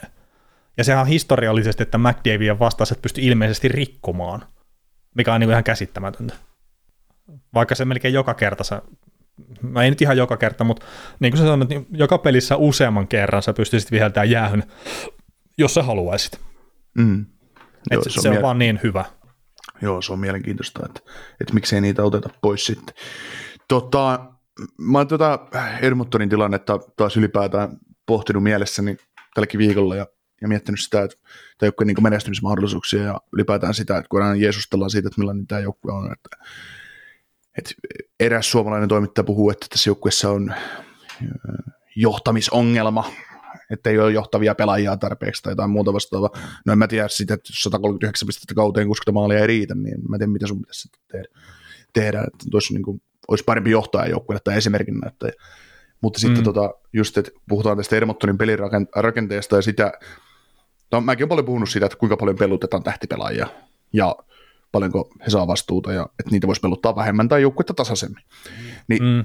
jos nyt mietitään ihan oikeasti Edmontonia rehellisesti, niin jos sulla on McDavid ykköskentässä ja sulla on ykköskenttä rakennettu hyvin McDavid ympäri, sitten sulla on kakkoskenttä, missä sulla on se Rysaitel ja, ja tota, Evander Kanein kumppanit, niin sulla on siinä sitten semmoinen top jo, että, että se on niinku syytäkin tavallaan, että sä pelutat niitä ja se joukkue tavallaan elää ja kuolee sen varassa. Et mun mielestä on ihan turha niin jees jeesustella siitä, että joo, me tarvitaan kolmas neloskentällä enemmän tehoja. No, miksi sä peluttaisit kolmas neloskenttää niin paljon enemmän ja odottaisit niitä jotain tehoja, kun sulla on ykköskentässä kaveri, joka tekee, pystyy, pystyy pelaamaan playereissakin kolme pistettä per pelitahdilla. Mm. Ja sitten, että jos ei, jos McDavid paukuttaa, nyt ajatellaan sitä McDavidille sit, niin kuin viime kevään pudotuspeleissä esimerkiksi se teki sen kaksi pistettä per peli. Jos McDavid tekee semmoiset tehot, niin kyllähän sun joukkueen pitää vaan voittaa pelejä siinä vaiheessa. Niin. Eikä se tota... No ei, ei se mun mielestä se hyökkäys ei ole se ongelma siinä joukkueessa. Niin ei, ei, ei, mutta siis se, että, että jos puhutaan just peluttamista, että joo, tarvitaan syvyyttä lisää ja lässy, lässyllä, mun mielestä tätä pelu, pelutetaan just niin kuin sitä kuuluu peluttaa. Siis sä tyhmässä rupesit ottaa, jos McDavidin keskimäärin peliaikaan tällä kaudella 2246, tiputat McDavidin minuutit 18-30 niin per peli.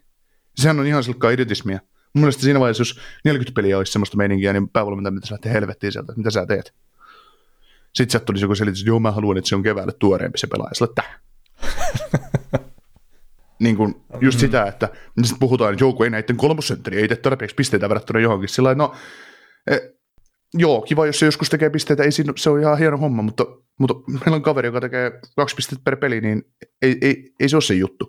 Tärkeintä on, että se puolustaa hyvin omi, se riittää. Se riittää, että se pelaa nolla nolla. Niin, ja sitten jos tuossa noita ylivoimia tulee se joku, no mitä niitä nyt tuleekaan per peli Oilersille tai niin, ja näin, niin sitten, että jos se McDavid nyt siellä se pari minuuttia per ylivoima sitten käy kentällä pyöriin, niin ei se välttämättä ole sitä maailman kuluttavinta pelaamista sitten kuitenkaan. Että. Ja toki se pelaa nykyään myös alivoimaa.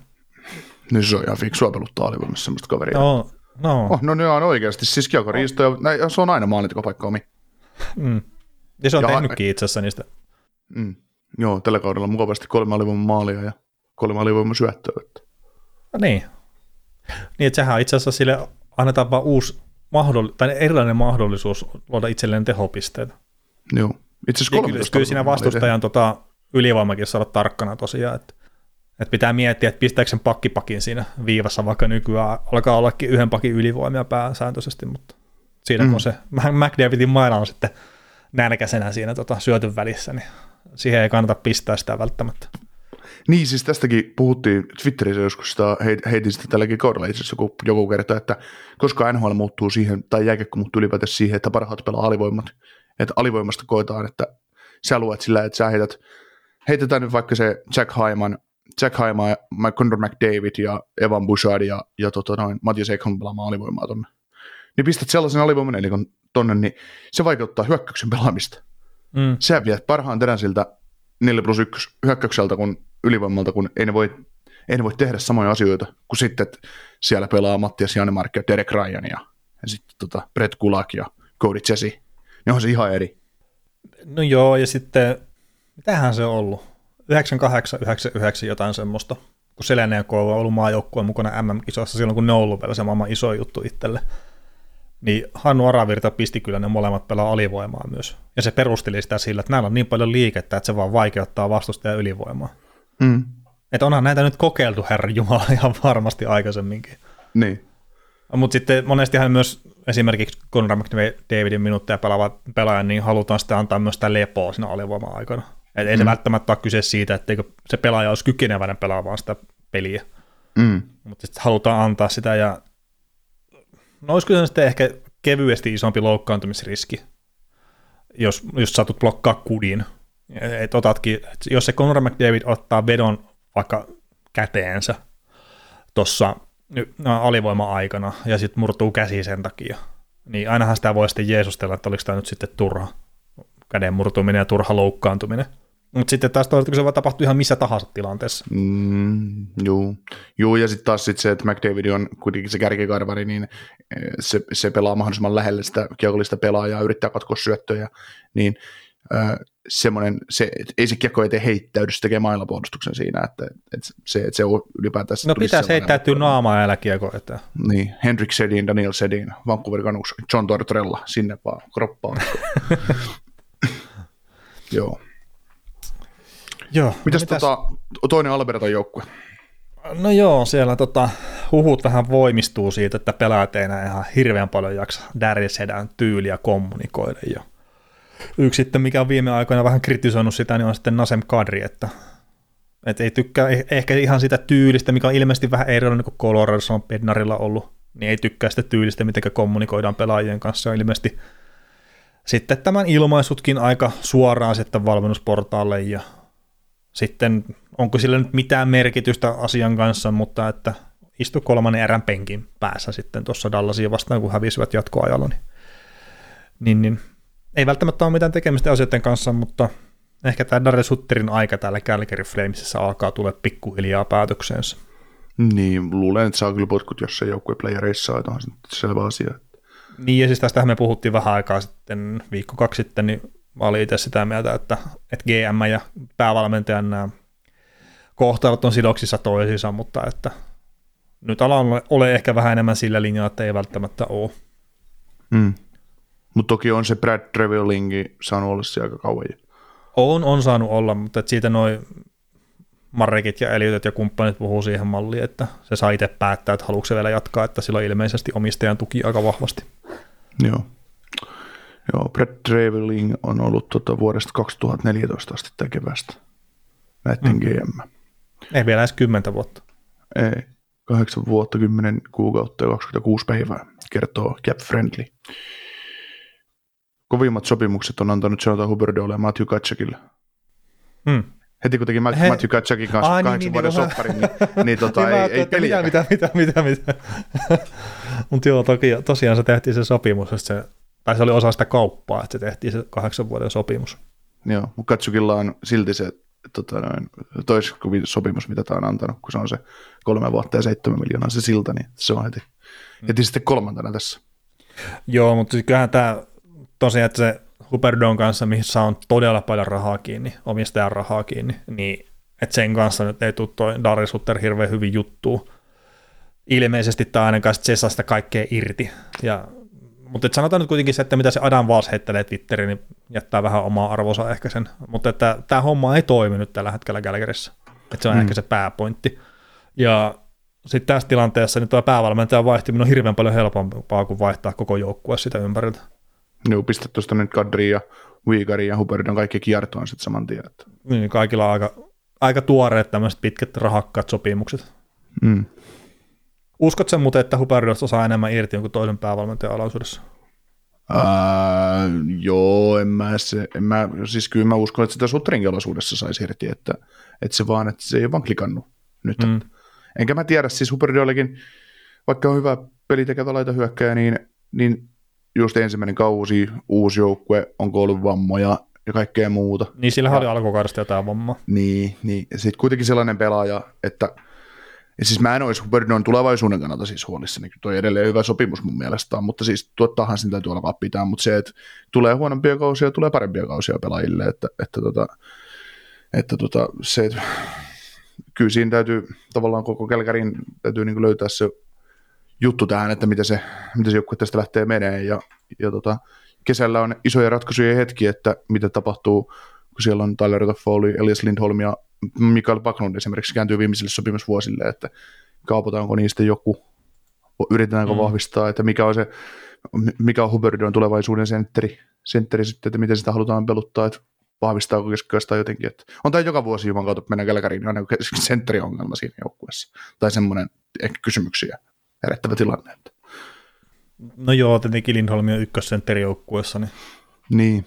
onko se sitten ongelma, mutta tota... Ei, ei, mutta siis ruvetaan niinku kysymään sitä tulevaisuutta lähinnä, että, jo, että joo, mi, joo, missä se siis joukkue menee, tämän, menee että, että, että Lindholmillakin, että kaveri on 28 V, nyt alkaa soppari, viimeinen kausi, niin kuin ensi, ensi kausi ja viimeinen kausi, nykyistä sopparia 4,8 miljoonaa tosiaan palkka, niin siis lähdöksä maksaa sille kahdeksan kertaa seiska jatkoa. Mm.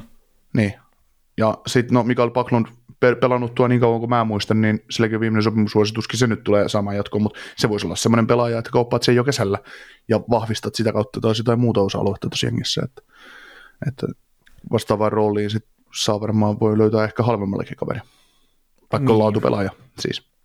Niin, ja tota, mä pystyn löytämään tietenkin kaksi ongelmakohtaa tästä joukkueesta. Ja se helpompi on tietenkin, että jos maalivahtipeli ei ole ollut samalla tasolla kuin viime kaudella, ja se on sille just, että duh. Ja se on ehkä osittain sitä, että minkä takia nämä on hävinnyt niin paljon yhden maalin pelejä tällä kaudella. Mä näin jossain itse asiassa semmoisen tilassa, että 40 peliä olisi ollut, että olisi ollut yhden maalin pelejä, mutta mä en tiedä, onko niihin laskettu sitten sitä, että, että siinä on, tota, noita, että on tullut tyhjiä, on sitten vastustaja tehnyt, sulla on yhden maalin perin, mutta sitten se näyttää tota, vaikka 5-3 sitten se lopputulos, että se ei ole oikeasti yhden maalin peli. Mm. Mutta että siis tällä kaudella 9-12 on yhden maalin peleissä tämän hockey-referenssin mukaan, eli mitkä varmaan päättynyt sitten yhden maalin erolla, mutta niitä on varmasti tosiaan enemmän. Ja sitten se maalivahtipeli niin. ei toimi, niin totta kai nuo tiukat pelithän kääntyy silloin tappioksi helpommin. Mm. No siis Kälkärihän on hävinnyt pelkästään jatkoilla 15 peliä tällä kaudella. Mm. Niin. Että siinä on, sulle, niin. siinä on 15 yhden maalin tappio. Että. niin. No, no se, se, se, on tosiaan. Mä, ja mä en osaa sanoa, että, että miten noin sitten niin suhtautuu, että, että onko jatkoaikapelejä mukana tuossa. Niin, ja sitten jos otetaan pilkut pois, niin sä oot hävinnyt kymmenen kertaa niin kuin pe- pelaamalla yhden, yhden, yhdellä maalilla. Nämä on viisi niin. kertaa ollut pilkuilla. Niin, että toki positiivinen on siinä, että Kälkäri on peleissä mukana aika lailla niin kuin loppuun asti, Juu. mutta sitten tietenkin, että noita ää, lisäpisteet on hävinnyt sen verran, että ne on sen takia pudotuspelitaistelussa mukana oikein kunnolla Mm. Ja sitten to... tietenkin, mm, jatka vaan. Joo, ja sitten tietenkin, että okei, maalivahtipeli vähän pettää, niin joo, se on ongelma, mutta sitten ehkä, että liittyykö se siihen maalivahtipeliin, että kokeeko se Markström esimerkiksi, se on liikaa painetta sitten hänelle, että hän ei saa päästä yhtään maaliin, kerta, siis nyt taas kerran voidaan käyttää tätä vanhaa tuttua, ei mitään pois Tyler-Toffolilta, mutta se, että se on 31 maalilla Calgary Flamesin paras maalintekijä, niin ei tosiaan pitäisi ehkä olla näin. Mm. Se, että sillä on 31 maali on ihan huikea juttu, mutta Tyler Toffoli ei ole ehkä sen pelaaja, mikä pitäisi olla joukkueen paras maalintekijä. Mm. Niin siellähän ei ole ratkaisuvoimaa myöskään tarpeeksi tuossa joukkueessa. Ei, ja sitten se, että kyllä se varmaan se viime kausi sillä tavalla sumensi, että kun sarjoukkueessa oli kuitenkin ihan jäätävä ykköskenttä ja jäätävä mm-hmm. maalivahti runkosarjassa. Mutta nämä on just semmoisia, tai niinku, totta kai se verottaa joukkuetta ja se iskee kovemmin vasten kasvoja tavallaan. Niin kuin tämmöisissä tilanteissa nyt huomataan, että kuin hyvä se kenttä oli, mm. mikä paukutti siellä tehoja. Mutta mieti, mieti että, että kuin hyvä just joku Johnny Goodrow oli tuolla viime kaudella. Tietysti osin summa, mutta Goodrow edelleen hyvä pelaaja. Tai oli niin kuin joka tapauksessa hyvä pelaaja. Joo, on. on. Niin tota, nyt kun puhu, mä heitin tästäkin just se kommentti, että viime vuonna kaikki ihaili sitä, kuin saakelin kova se on. Ja sitten heitin Twitteriin tuossa joku kerta, puhuin niin kuin sarjan parhaista laitahyökkäjistä, ja mulla oli Goodrow siinä niin kuin top 10 listalla tai jotain sen tyylistä. Sieltä tuli heti kommentti, että ei Goodrow kyllä top 10 niin laitahyökkäjissä. Sillä että niin, että sumentaako nyt yksi kausi, yksi huonompi kausi sitten uudessa organisaatiossa saman tien sen, että kuin, mitä se pelaa oikeasti jo. Et, niin. niin, kuin, niin kuin sillä tavalla, että, että totta kai niin kun torjutaan enemmän, jos olet tehnyt 100 pistettä, niin kyllä saman tien odotetaan, että se nyt vähintään piste per pelipelaaja. Ja taitaa se ollakin, mutta aika lähellä ainakin, mutta siis... Joo, 67,70 peli. Niin. Ja, ja, ja hei, itse, itse, itse asiassa, itse asiassa Tony Kudrohan liittyy tuohon Flyersiin aika kovasti, mistä me puhuttiin aikaisemmin. Mm. Kudro olisi halunnut mennä Flyersiin, mutta siellä okay. koettiin, että Johnny Kudro ei ole heidän näköinen pelaaja. Enkä mä okay. nyt ihan sata varmaa, että olisiko ollut palkkatilaakaan, mutta Johnny Kudro olisi halunnut mennä Philadelphia Flyersiin. Ja sitten okay. siellä on, että no ei, ei voida tehdä mitään, niin sitten, no itse asiassa no Columbus on varmaan ihan hyvä toinen vaihtoehto. Mm. Ja taas tästä päästään siihen, että Columbus oli taas se second option tai third option. no. Meillä ei mitään ongelmaa pelaaja pelaajat kyllä haluaa tulla tänne, että me ei vaan pystytä mätsäämään niin kuin rahallisesti tai muuten tai jotain. No joo, mutta se on.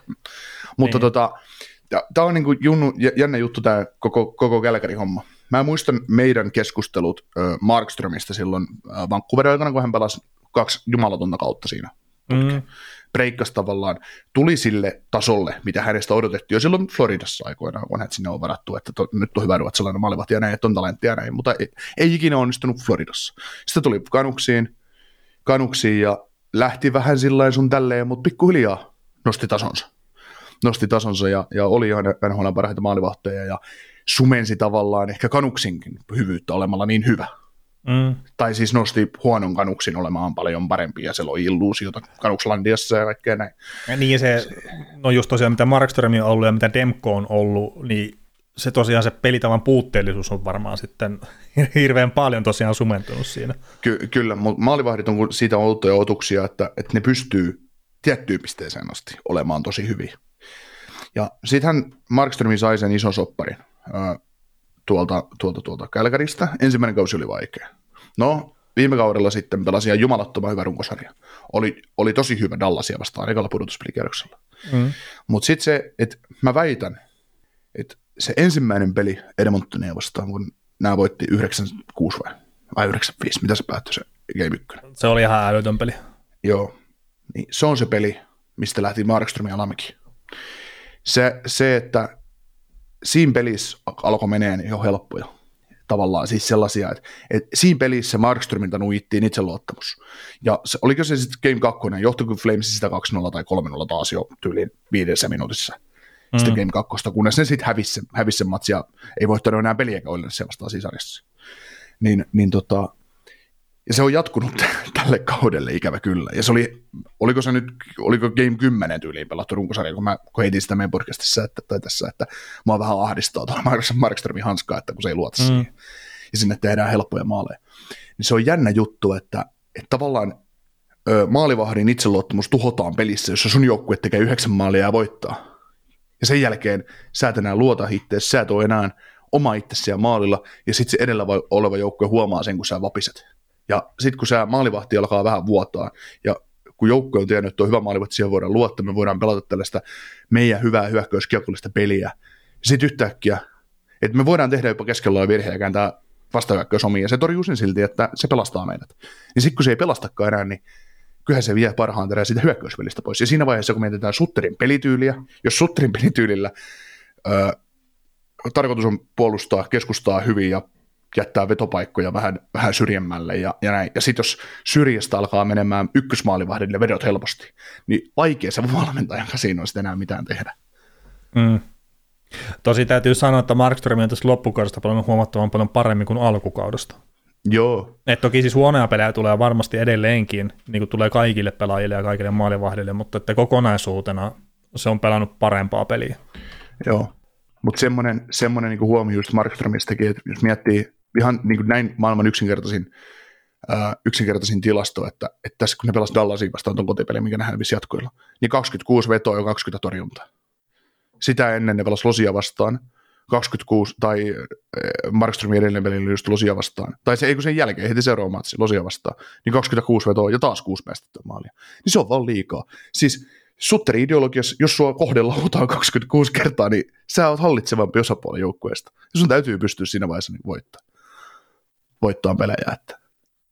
Niin, nyt toki en muista, että olisin katsonut kumpaakaan noista peleistä, mutta just se, että taas teette 26 vetoja, että minkälaisia ne on, niin sillä on ihan pikkasen merkitystä. No totta kai, mutta siis se, että kun puhutaan laukaisuhallinnasta ja kaikista muusta, niin jos sä lauat 26 vetoa, niin to, toki tämä nyt on vaihdettu kahden erän jälkeen pois, mutta kun peli oli hävitty siihen mennessä, mutta sitten se just, että, että tota, kuitenkin isosta volyymista, niin se iso volyymi tuottaa sulle myös iso, enemmän niitä parempia maalintekopaikkoja, niin jos sä lauat 26 kertaa, niin tuskin siinä nyt kahta kolmea enempää loistavaa maalintekopaikkaa tulee olemaan, ja sitten etenkään niin kuin just jotain Kälkärin tasosta, Kälkärin tyylillä puolustavaa joukkuetta vastaan. Niin, se ei ole välttämättä ollut se maailman parhaiten puolustava joukkue tällä kaudella.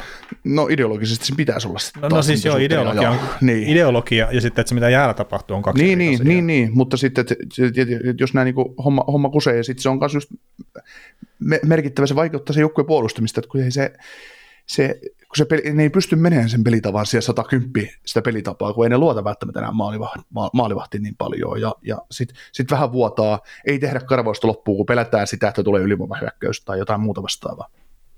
Mm. Et jäädään siihen tavallaan harmaalle alueelle, että et kun jos maalivahdille, esimerkiksi maalivahdille sanotaan aina, että, että tota, joko sä menet pysäyttää rännikäkon tai et mene, mutta et jää siihen miettiin väliin, että menetkö, koska sit sä oot myöhässä.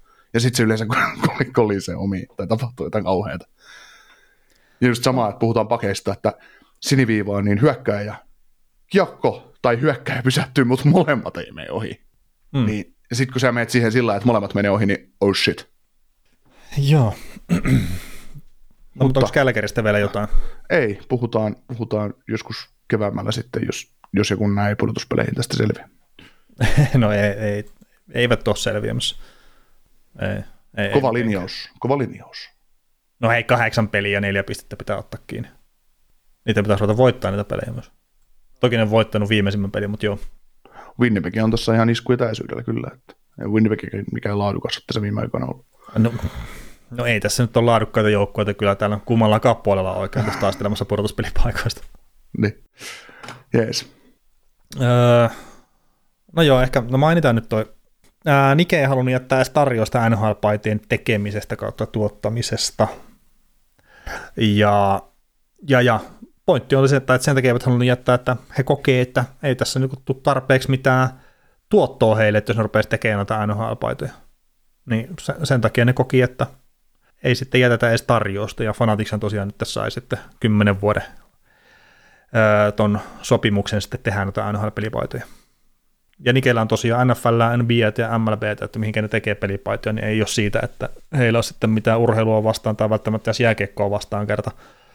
Niillä oli sitten tuolla Euroopassa aika, aika moneenkin tota paikkaan tekee pelipaitoja, mutta NHLstä niin ei irto tarpeeksi rahaa Nikellä, niin ei halunnut jättää sitten minkäännäköistä tarjousta.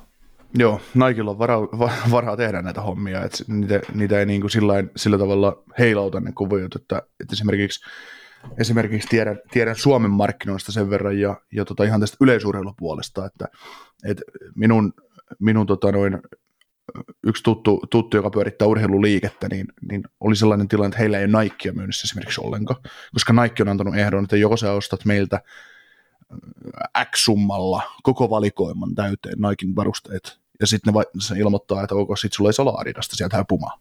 Mm. Niin mitä pieni yrittäjä siinä tekee? Ei se, ei se voi lähteä siihen. Nike, Nike sanoo ehdon ja ota teetä. Ja sitten sama juttu, ne on niinku kokenut, että ei, ei meidän ole mitään järkeä lähteä mitään nappikauppaa tekemään, niin tässä on taas NHL se nappikauppa. Että NHL, NHL on taas lainatakseni Twitteristä Kalle Javanaisen kommenttia, että MLB ja NFL ja, ja tota NBA rinnalla, niin Ameri Yhdysvalloissa, niin tota NHL on vähän kuin käsipallo Suomessa, että ei mitään merkitystä. Että, että se on, se on, se on tuommoinen sarja, pelakkaa, pelakkaa ihan rauhassa. Että. Ja niin, ja siis kyllä noikin varmaan ihan mielellään lähtisi mukaan tekemään sitä rahaa, sitä, että tuskin aikaa liikaa rahaa tekee, mutta sitten jos annetaan vaikka, mu- ei, mutta jos annetaan vaikka, että joo, saat ottaa provikkaa vaikka 5 prossaa tai mitä, niin sitten, että no, ei maksa vaivaa meille. Niin, niin. Ja siis Oon kuuluu omassakin duunissa silleen, että ei me nyt ihan vaan tekemisen iloista oteta lisää hommia tänne, että kyllä me mitään rahaakin tästä tehdä. Että ei me nyt tappiolla perkele lähdetä tekemään. Niin. Et sekin tuntuu monilta unohtuvan sitten, että kun ruvetaan jotain tarjouksia tai muita tekemään sitten, että, että joo, tot, tottahan toki te tuutte tekemään 5 euroa tunti tätä. Et no mm. itse asiassa tämä maksaa meille 30 tunti, kun tuo työntekijä tuon pojottaa, että mietitäänpäs kaksi kertaa. Mm. Tai joo, mitä se joo. ikinä onkaan, mutta että siis semmoinen suhteellisuuden taju. Mm. Ja joo, sitten, että mitä kaikkea Nike joutuukaan tekemään sitten, että niitä jos järkevää ottaa esimerkiksi tuommoinen NHL paitabisnes. Ja että kyllähän nyt varmaan kuitenkin dollarit pyörii ihan jonkun verran. Joo, mutta sitten se, että jos ajatellaan, niin heitetään tämmöiset summat, että, että, että vaan niin kuin kuvainnollisesti antaa esimerkki, että jos ne tekisi NHLista vuodessa miljoonan dollarin voiton, mm. niin samasta duunista, kun ne tekee NBA kanssa, niin ne saa 500, 500 miljoonaa. Niin. niin minkä takia? No, e, niin kuin tyyli, voittoa. Äh, juu, juu. Niin, Joo, niin, älä, tota... älä ota sitä päänsärkyä esittelyssä. Niin, niin siis kun, ja kun työmäärä on sama. Jumala, saman verran joudut töitä tekemään, saman verran joudut pistää markkinointiin joka tapauksessa. Niin miksi sä lähdet siihen? Kun sä voit priorisoida senkin ajan paremmin. Siitä oli itse asiassa oli just hieno, hieno video tuli vastaan, että nyt kun sanotaan aina, ihmisillä on aina tämä niin rikastuminen ja muu, että, että millä tavalla ihminen rikastuu, että, että työtuntien määrällä sä et rikastu. Mikä on ihan sellainen hieno, hienosti sanottu, että, että tavallaan joo, toita tekemällä rikastuu ja näin, mutta se, että miten sä arvotat sen oman aikas tavallaan siitä, että, että, että paljon, jos sä teet, jos sä teet jonkun duunin jollekin, että, että miten sä arvotat sen, että, että siitähän se sun palkka tavallaan määräytyy, että jos sä lähdet tekemään toiselle tunnin homman ja sä saat siitä sen, kun ka- kaveri pystyy myymään vaikka tonnilla se sun jutun eteenpäin, niin ok, sä saat sen sen palkkaa, mutta sitten jos sä teet toiselle homman, sä saat sitä tonnin, kun se myykin sitä kymmenellä tonnilla eteenpäin. Se on sitä valuea tavallaan. Niin, no mitä sä pystyt tuottaa sitä valueesta. Niin, kyllä, sitä juuri. Että. Et se, sehän, sehän on se kaikkein suurin juttu. Mutta joo, ei, ei siinähän mielenkiintoinen vaan oli itselle ainakin toi, että ei halunnut jättää edes tarjousta siitä, kun ei ole vaan tarpeeksi, ei pysty tekemään tarpeeksi voittoa käytännössä. Kyllä. Tota noin, sitten sitten tota, otetaan, otetaan tähän loppuun, loppuun ennen kuin lähdetään lomille, lomille tämän, tämän viikon osalta, niin asioita tästä New Jersey siis lomille. Niin, lomille Mä ilmoitan seuraavaa töihin, että mä tukkaan. niin. Me lähdetään käymään, me lähdetään nyt Kreetalla käymään, ottamassa vähän aurinkoa välissä ja tullaan sitten joskus takaisin. Tota, no, juu, tosiaan niin Devils, Devilsista niin vähän tarinaa. Devils on ollut koko kauden, kauden semmoinen, alkuvuodesta se oli monelle shokki, että pärjää. Meille se ei niinkään ollut shokki, mutta toki oli sen sillä tavalla, että se voitti todella paljon pelejä ja Lindraffi oli saamassa toisen, toisen pelin jälkeen potkuja vai kolmannen pelin jälkeen. Että. Niin kahden pelin jälkeen oli se Fire Lindy, ja sitten oliko joku Niin. kymmenen pelin jälkeen, sorry Lindy. niin, niin mähän itse asiassa heitin se ultimaattumin tuossa, mä puhun Devilsistä ja se tälläkin kohdalla konttaa, niin se meni näköjään tuonne koppien perille sitten se viesti. Ei- Joo, meillä on lonkerot yllättävän syville, että tiedäkään, tiedäkään kuinka, kuinka paljon meillä on kaikenlainen ma- maailman tota linkkejä joka suuntaan, mutta tosiaan niin äh, Devils nyt on varmistanut paikkansa pudotuspeleissä ja tulee ekalla kierroksella kohtaamaan joko New Rangersin tai Carolina Hurricanesin ja, ja, tota, ja voi itse asiassa kohdata varmaan sitten New York Islandersin tai Pittsburgh Penguinsin tai Florida Panthersinkin, että, että tota, kaikki on tässä nyt tähän auki, mutta, mutta tota, Devilsia nyt sitten lähtee, äh, lähtee tavoittelemaan tietysti, kun pääsee pudotuspeliin, niin neljättä Stanley Cupia aikaisemmalta vuosilta 95, 2000, 2003, ja tämä on mielenkiintoista, mielenkiintoista sillä, että ää, nyt tämä oli ensimmäinen sadan pisteen kausi, kausi sitten kauden 11-12, ja tota, ja tota, sit, tota, viimeksi, kun Devils on saavuttanut ää, alle 76 peliin 100 pisteen rajan, niin se on tapahtunut kausilla 2002, 2003, 2000, 2001, 97, 98. Niin silloin tota noin, on aina, aina tota noin, ne on päätynyt Stanley Cup-finaaleihin ja, ja tota viimeisinä, eikö oliko ne 2000, oliko ne 98 finaaleissa? 98, nyt se sitten vielä. Oliko ne Detroitia vastaan finaaleissa? Eikö Detroit voittanut 98? Mutta tota, mä rupesin miettimään just 98, mä mietin sitä äänestystä, mikä me tuossa Twitterissä, mutta se taisi olla tota 2008 joukkue, mikä voitti Detroitilta se kaikkien aikojen mestariäänestyksen. Mutta ei ole finaaleissa asti ollut, että 98, 97, 98 on tippunut ekalla kierroksella ottava Senatorsille. Joo. No mutta viime, viime, viimeksi tota, tosiaan niin 2003, kun voittivat mestaruuden, niin onnistuivat keräämään tämän 100 pistettä alle 76 peliin. Niin olisiko tässä nyt yhtään semmoinen mahdollisuus, että tämä nyt toistaisi itseään sitten tällä kaudella? No Rangers ihan ainakin pyyhkäisee helpot tuosta ekalta kierrokselta pois eestä ja, ja näin, mutta en mä ihan Stanley Cupin tämän joukkueen kohdalla kyllä vielä usko. Joo. Jack Hughesista tuli nyt sitten neljäs, äh, neljäs, hyö, tai äh, neljäs hyökkäjä tota, äh, organisaation historiassa, joka on tehnyt vähintään 40 maalin kauden. Ja ensimmäinen sitten Jack Pariseen, joka iski 40 maalia kaudella 2008-2009. Aika kova juttu. Siis sillä tavalla, että Paris on iskenyt tuolla kaudella 40 maalia. Siis mones, monesko sä sanoit? Yhdeksäs. Yhden, mä olin kuulemma neljäs, mutta mä vaan että hetkinen, että Mutta aika uskomatonta sillä, että Devilsilläkin on yhde, yhdeksän vähintään 40 maalia tehnyt hyökkäjää. Mm, ja sitten niistä aika moni kuitenkin sitten 90-luvulla, kun miellettiin, että se joukkue ei osaa mitään muuta kuin sumputtaa sitä ja Niin, pelaa trappia ja muuta, mutta sehän oli kuitenkin yksi ainoa maaleja tekeviä joukkueita siinä kausilla myös. mm. Et, sori vaan, kun puolustettiin myös hyvin tässä samalla, että oli mahdollisuus voittaa pelejä. Joo. Hughesista, Hughes on toisaalta, niin nyt kun tuli 40 maalia täyteen, niin 21 vuotta ja 315 päivää, niin organisaation toiseksi nuorin pelaaja, joka on iskenyt tota, vähintään 40 maalia kau- kaudessa. Että ykkösenä on tämmöinen kaveri kuin Wilf Payment, joka oli Mm, 21 mu- vuotta muistan- 160, muistan- 166 päivää. Muistan kyseisen kaveri erittäin hyvin, että Se ei tuommoista nimeä vaan. sä, sä käytit sitä Hockey GMssä silloin paljon, 77. Joo, se 77. Joo, en ollut koskaan aikaisemmin kuullutkaan tuommoisesta Niin. nimestä, että Joo. Tosiaan Devilsillä nyt on ollut viiden vuoden tauko pudotuspeleistä ja, ja tota viimeksi tosiaan 2018 kävi ensimmäisellä kierroksella Taylor Hallin kanssa ihmettelemässä Tampa Bayn kovuutta ja silloin 4-1 turpaa ja, ja tota, mm, Kutserovi tota- otti Vatasen pois peleistä siinä heti alkuun. niin no se oli se juttu, että mikä sitten Mm. Käänsi, käänsi koko homma. No ei, mutta siis se, siitä tuli jotain rangaistuksia, mutta ei tainnut tulla edes kaksi minuuttista. Joo. Me ollaan tehty podcasteja tuolla, eikö olla? Kyllä mä haluaisin sanoa, että ollaan. Joo. Tota, neljä pelaajaa oli siinä joukkueessa Devilsissä mukana, ketä on nytkin. Aika uskomattoman, uskomattoman rebuildin on tehnyt. Kun miettii, Joo. että siinä, jouk- siinä joukkueessa oli mukana Nico. Hissier, niin, Hissier, Miles Wood, Damon Severson ja Jesper Pratt. Okei. Okay. Ja, ja Hischer ja Pratti oli ruukiita silloin. Niin jo totta. Miten tässä niinku van, tuntuu vanhane, vanhenevansa? Äh, sulla on semmoinen ongelma, sä vanhenet. niin, tai että niinku hommaa, että kyllä se vettä virtaa vaan aika paljon. Että. No joo. On, onneksi itsellä ei ole semmoista ongelmaa, että vanhenisi ollenkaan. Että... Niin. Joo. Muistaa, niin kuin toi puhuttu tässäkin Flyersista eri, eri organisaatioiden ja niiden rakentamisesta, niin muistaa, kuin sekaisin toi Devilsikin oli pahimmallaan tuossa tuossa tota 2010-luvun lopulla, että, että haki itseensä, haki paikkoja sen, että ei tässä ole mitään suuntaa, ja sitten sieltä tippui ensin hissiä, ja sitten tippui. Ja... Niin, ja pari kertaa, kun käy vähän onni tuossa lotossa, niin, niin. niin tuommoista tulee. Mutta onhan toi siis miettiä, että miten vähän aikaa sitä, että Taylor Hall oli tuossa joukkueessa, ja silloin yritettiin menestyä. Näinhän se voi sanoa, että kun ne otti sen siihen. Ja sitten sen jälkeen muutamaan vuoteen tuommoinen riipilli, mikä ne on tehnyt.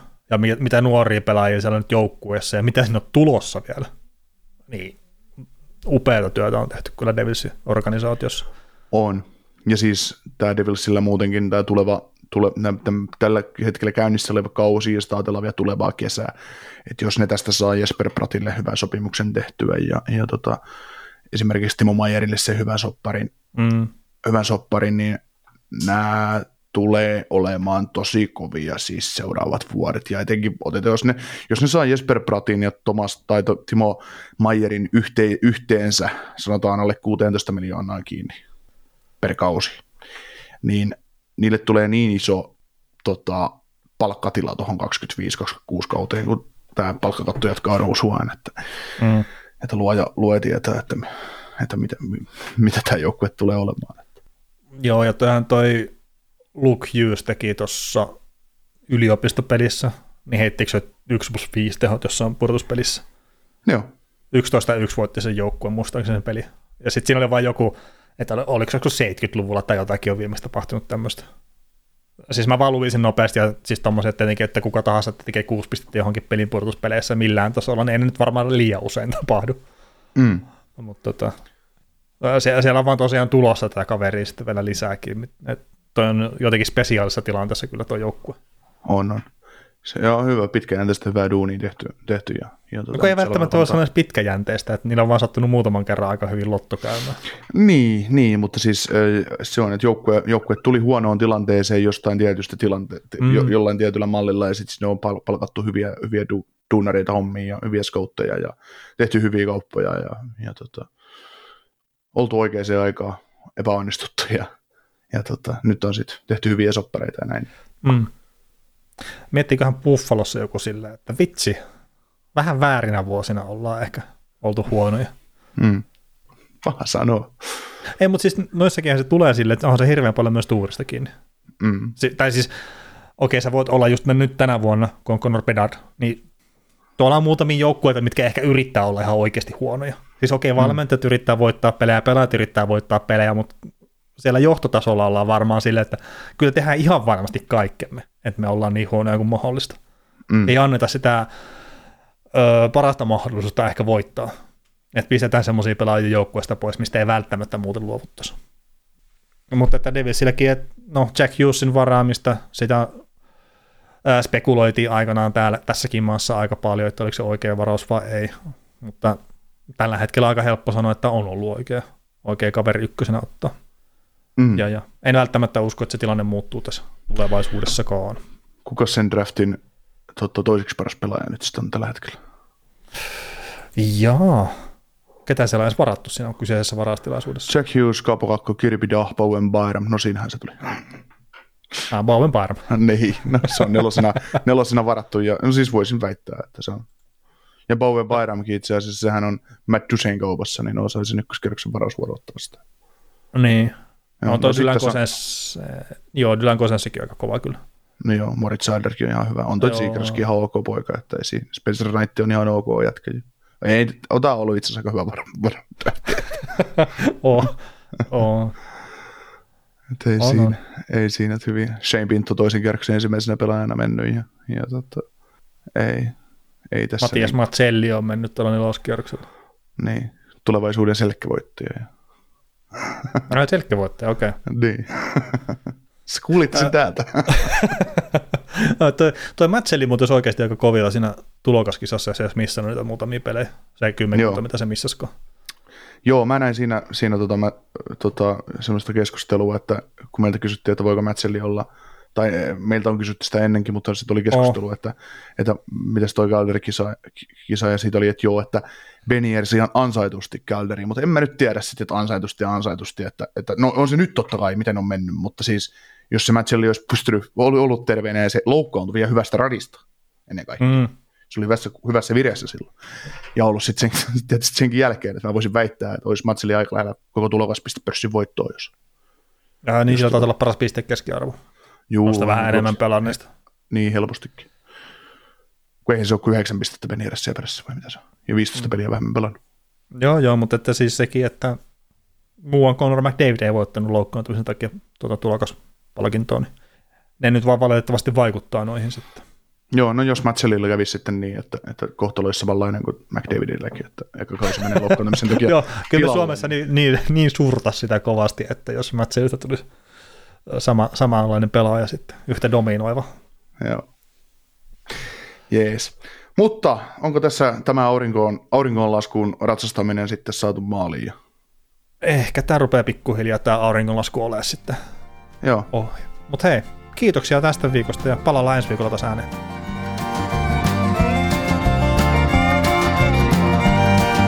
Kuuntelit näköjään sitten ihan loppuun asti. Veli ja Niko kiittää. Ensi kerralla jatketaan. Kaukosella edellä podcast.